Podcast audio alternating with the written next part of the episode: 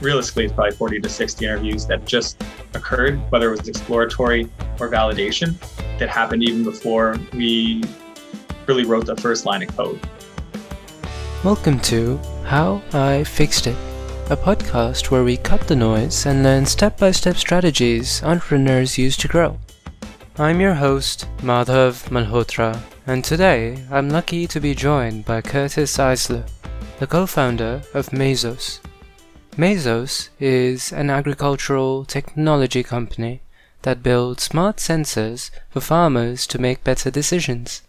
And I'm very excited to learn more about Curtis's focus on customer interviews at Mesos, especially because he's done over 200 of them. So thank you so much for taking the time to join me today. And I'm very excited to learn a little bit about Mesos and especially your expertise with validation interviews. But before we dive into things, I'd love to hear just a little bit about you as a person. Absolutely. So, well, thank you very much for having me on today. Very happy to be here. And so, essentially, I'm Curtis Eisler, the co founder, but also the product lead for Mesos Technologies. And so, essentially, at Mesos, we're focused on empowering farmers through the use of an innovative, low cost, and scalable IoT microclimate monitoring network. And so, a little bit about that is, is essentially a bunch of dis, uh, distributed sensors throughout, uh, throughout a field, which can, at the end of the day, bring back data that can then, through our algorithms, provide insights for optimizing a variety of different tasks throughout the field, whether it's scouting, spraying, or harvest. So scouting is essentially when a farmer or a farmhand will walk through and check their crops. And so if you're if you're a vineyard owner, they like checking the quality or at least the perceived health when looking at it visually and ensuring that everything looks like it's going properly. Um, I actually grew up in agriculture, and that's a huge reason why I got into this space. I'm very passionate about it. I'm also a fourth year mechatronics engineering student at the University of Waterloo. And so being at U- University of Waterloo, that was a huge reason why I decided to go into entrepreneurship. I've always been entrepreneurial, but at the same time, the motivation that University of Waterloo provides to get into the ecosystem was a huge reason I got in and really my team got in so early. I always knew it would be a part of my path, but the resources they have available, that's 100% would help push me to where I am now. Yeah, that's amazing to hear, especially for future students who might be interested. Could you give some examples of someone walks into a field and what exactly will they see your technology doing?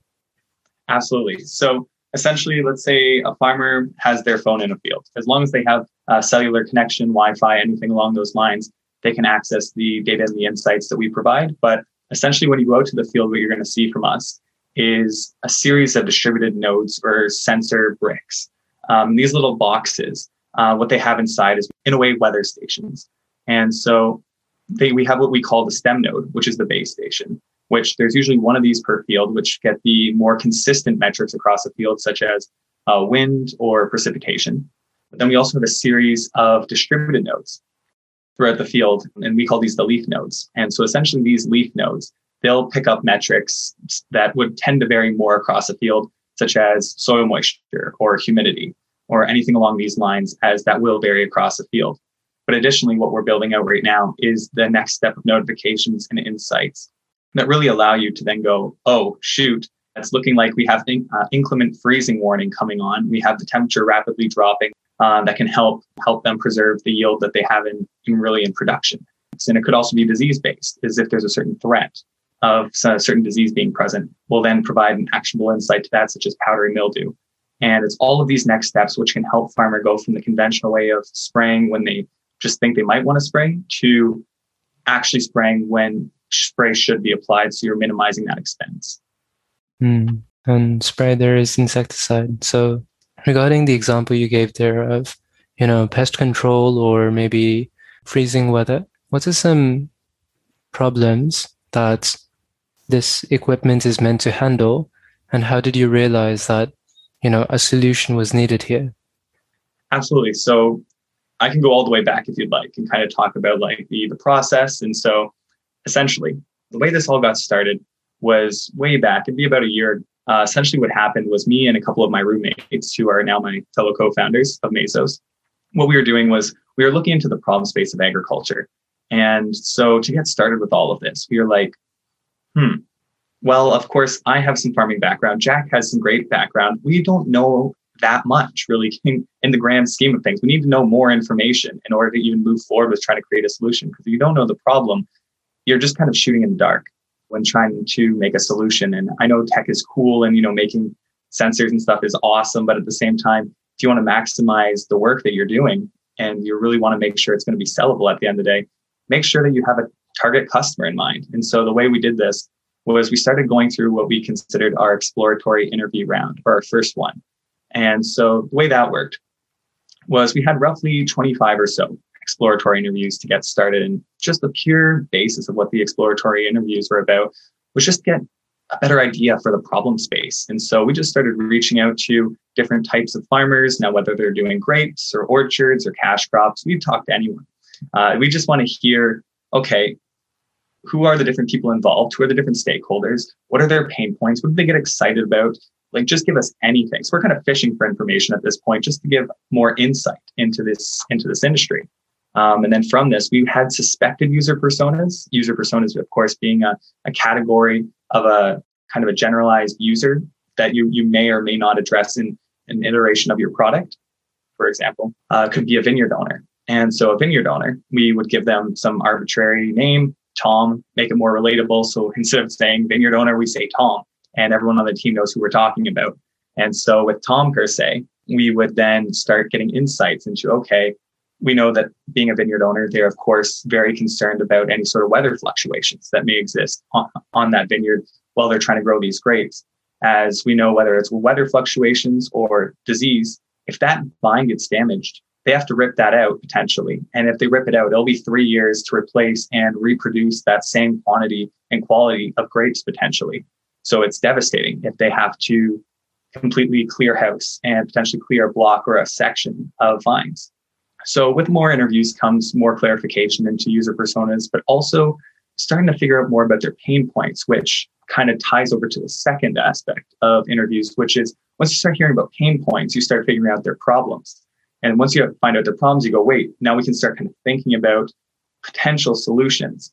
And that gets more to the validation realm, where now we're reaching out potentially to the same people. If you keep a good connection, keep good contact with them, you can start potentially asking more zoned in questions. So after the exploratory, we're like, let's focus on microclimate monitoring, weather, pests, disease, any of that. And so we wanted the validation going, okay, let's ask some more tailored questions to discover if this is the right path to go down. And so we'd ask questions regarding expenses for sprays, um, asking about how often they have their wind machine on and what would trigger that to go on if we're still talking about Tom and the vineyard example. And essentially, you would refine the list of assumptions and hypotheses that you would really want to test throughout this validation. And so with assumptions, that's just internally what we think the reality of, per se, grape growing is. But hypotheses are based on those assumptions and need to be tested in order to move really to move that product aspect forward because that's the whole idea of product validation is you need to validate that hypothesis before you then put in development time. And so that really at the end of the day that just saves you time and resources especially for when you're a bootstrapped startup. You just want to make sure you're hitting the mark as quickly as possible but also as accurately as possible. Yeah I appreciate the examples you provided there. Let's dive deeper into that first part. So, when you were starting with the exploratory interviews, the questions are really important because if you have the wrong questions, then it's really easy to just fit reality into the bubble you want it to be, right? How did you think about, okay, which questions do we want to ask?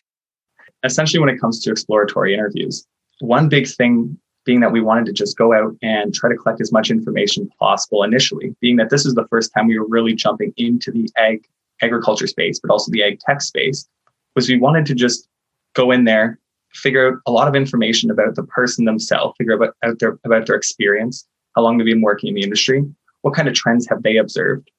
And so more kind of vetting the actual persona themselves and kind of helping figure out where they fit into the bigger piece of because once you interview so many people, you need to start utilizing, or at least in our case, we utilize the user persona.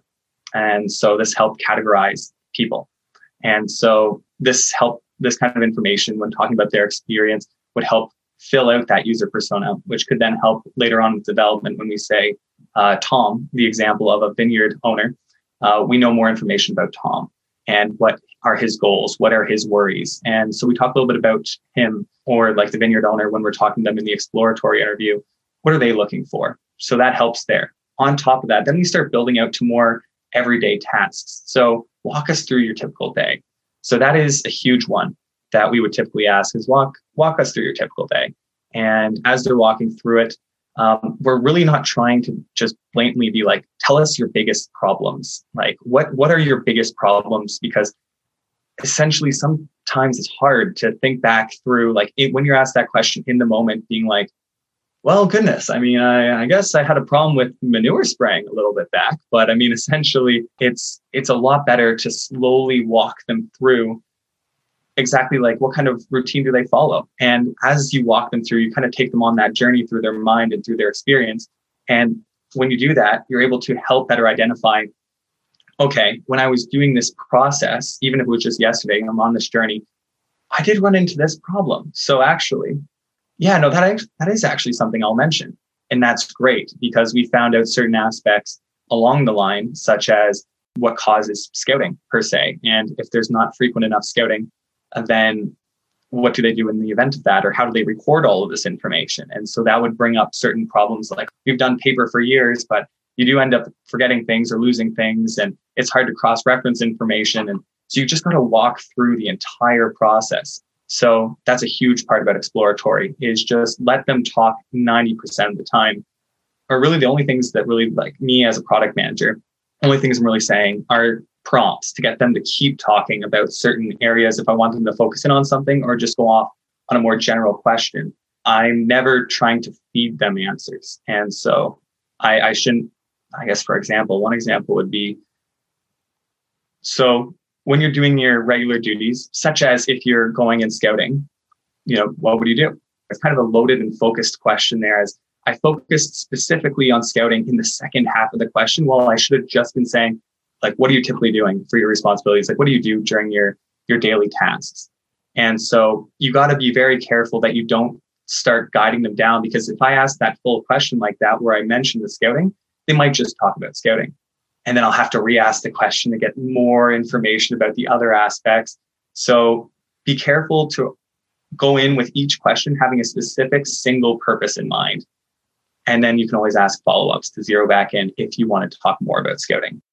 I think that's a really useful aspect of the exploratory interviews, especially the, the guidance on these are the loaded questions, and here are, here's how you would change that to a better question. Now, when you've done the exploratory interviews, you have a chunk of data. Like when I've done that in the past, it's just like a mess of like long written notes across 25 files. And even when I'm reviewing that, there's the potential for bias. Like this seems like a good idea, bold it. Uh, whenever I come back to the notes, I focus on that. How do you make sure that A, everyone on the team is informed of the information you learn? And then B, how do you try to review all the information so that you don't miss out on any parts? That's a great question. So essentially, when it comes to per se keeping everyone on the same plane, because me, I'm very product focused. Jack, one of my co-founders and CEO of Mesos, uh, he's very business focused, and also, you know, we all assist with other hats too. But then Brandon, he's very much tech focused, and so I would be the main one going out and talking with these potential stakeholders, and and one big thing that was important to me was to ensure to really ensure alignment between the entire team. And and of course i should also put a little uh, message with this is it's easier with a smaller team getting started as we were actually roommates at the time too so we could just quick gather in the kitchen or in one of our bedrooms and just be okay hey i'm about to go meet with this one vineyard owner. And this is these are the questions these are the standard questions because i would have a template ready. These are the questions where i intend to you know ask what i want to focus on. And these questions this template would be generated through a predefined set of assumptions or hypotheses that I'd want to try to validate throughout that conversation. Because realistically, interviews are, it's really only one form of valid, validation at the end of the day. You can have surveys, you can have like in person shadowing. there's a lot of different ways you can validate ideas. Interviews just one. So then once I go into an interview with this list of questions on a template that I created from a list of hypotheses that I wanted to prove out, one big thing that I would do is then record as many notes as I could during, because as mentioned, a huge thing about these interviews is I want to have them talk as much as possible so I can collect as much information as possible because it's only a fixed amount of time that you have available with this potential stakeholder. You might only ask for a 30 minute window. Well, you want to maximize how much time that they're giving you data and that you're, you want to minimize how often you're doing the talking. And so one big thing though is I'd be crazy scrambling down notes. And then after I would put, because quite often I might be jumping around some of the prompts. And so after I would create a polished version that have the answers to the prompts in the right area. Uh, but then following that, I would, for the first few interviews, I would just use a template as mentioned, keep it in a drive, in a folder, and it could always be referenced later.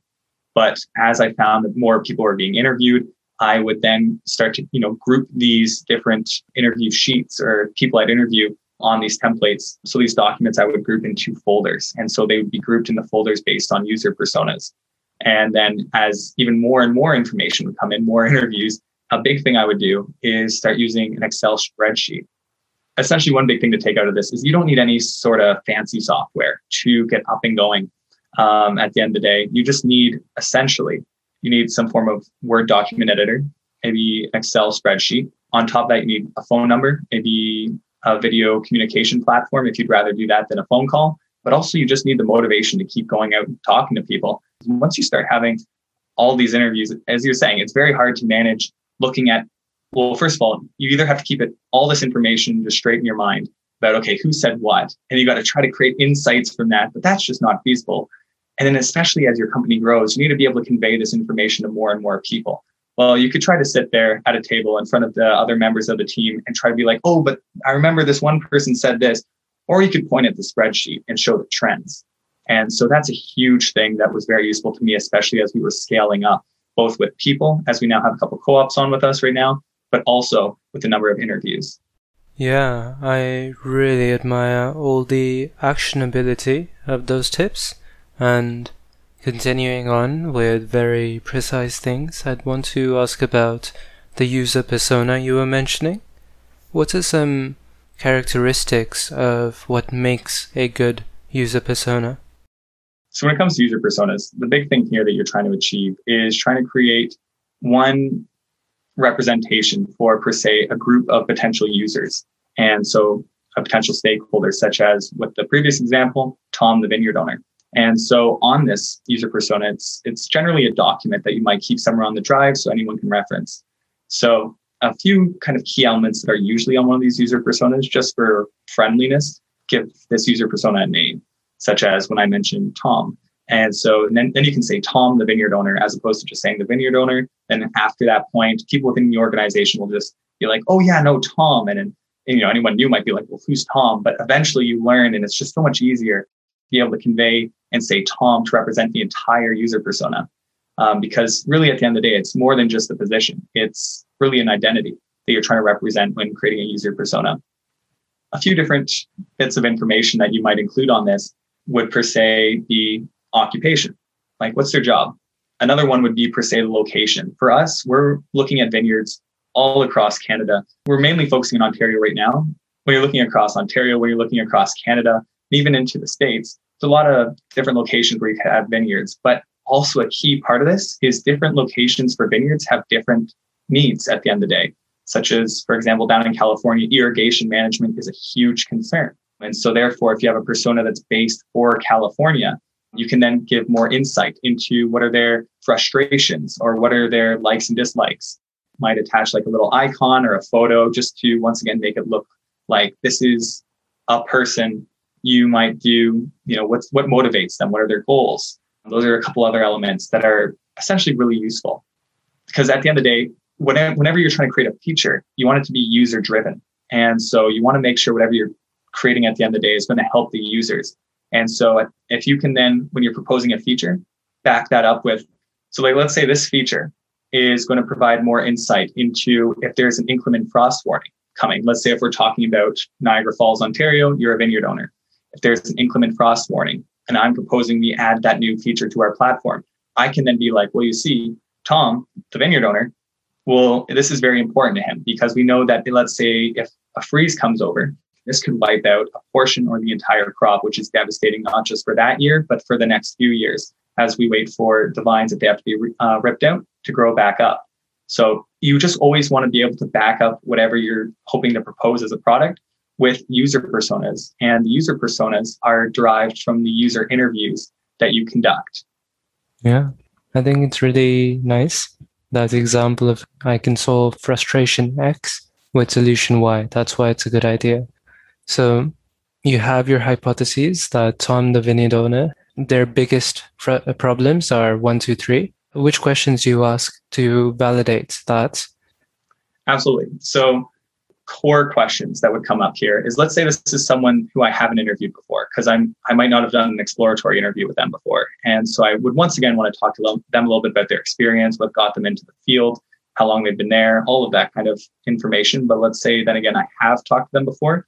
So one thing here would be that okay, how much are they currently spending on this problem? Let's say when it comes to vineyards, how much are they currently spending on spray um, per acre? And so now we have some form of metric that we can work against. Uh, let's say if we're creating a solution that can help reduce that, well, how much do we have to save them per acre on spray to make our solution profitable or desirable to them? We'd probably start off the conversation saying something like, Thank you very much for joining me today. So, one big area where I want to focus in today is monitoring for disease or monitoring for pests or monitoring for weather. And so, a question that I would ask would be essentially tell me a little bit more about the workflow that goes into deciding when you're going to spray. And so a big thing that happens there is I read this really good book a while back, Charles Duhigg, The Power of Habit. And so essentially you need some sort of trigger that would then go across in the mind, you know, whether it's a time of year or a certain weather event has happened or any form of indication, or maybe they're already using some form of technology. Maybe any of these triggers, no matter what it is, they may have a role in in really playing out. Okay, when do I want to spray my field?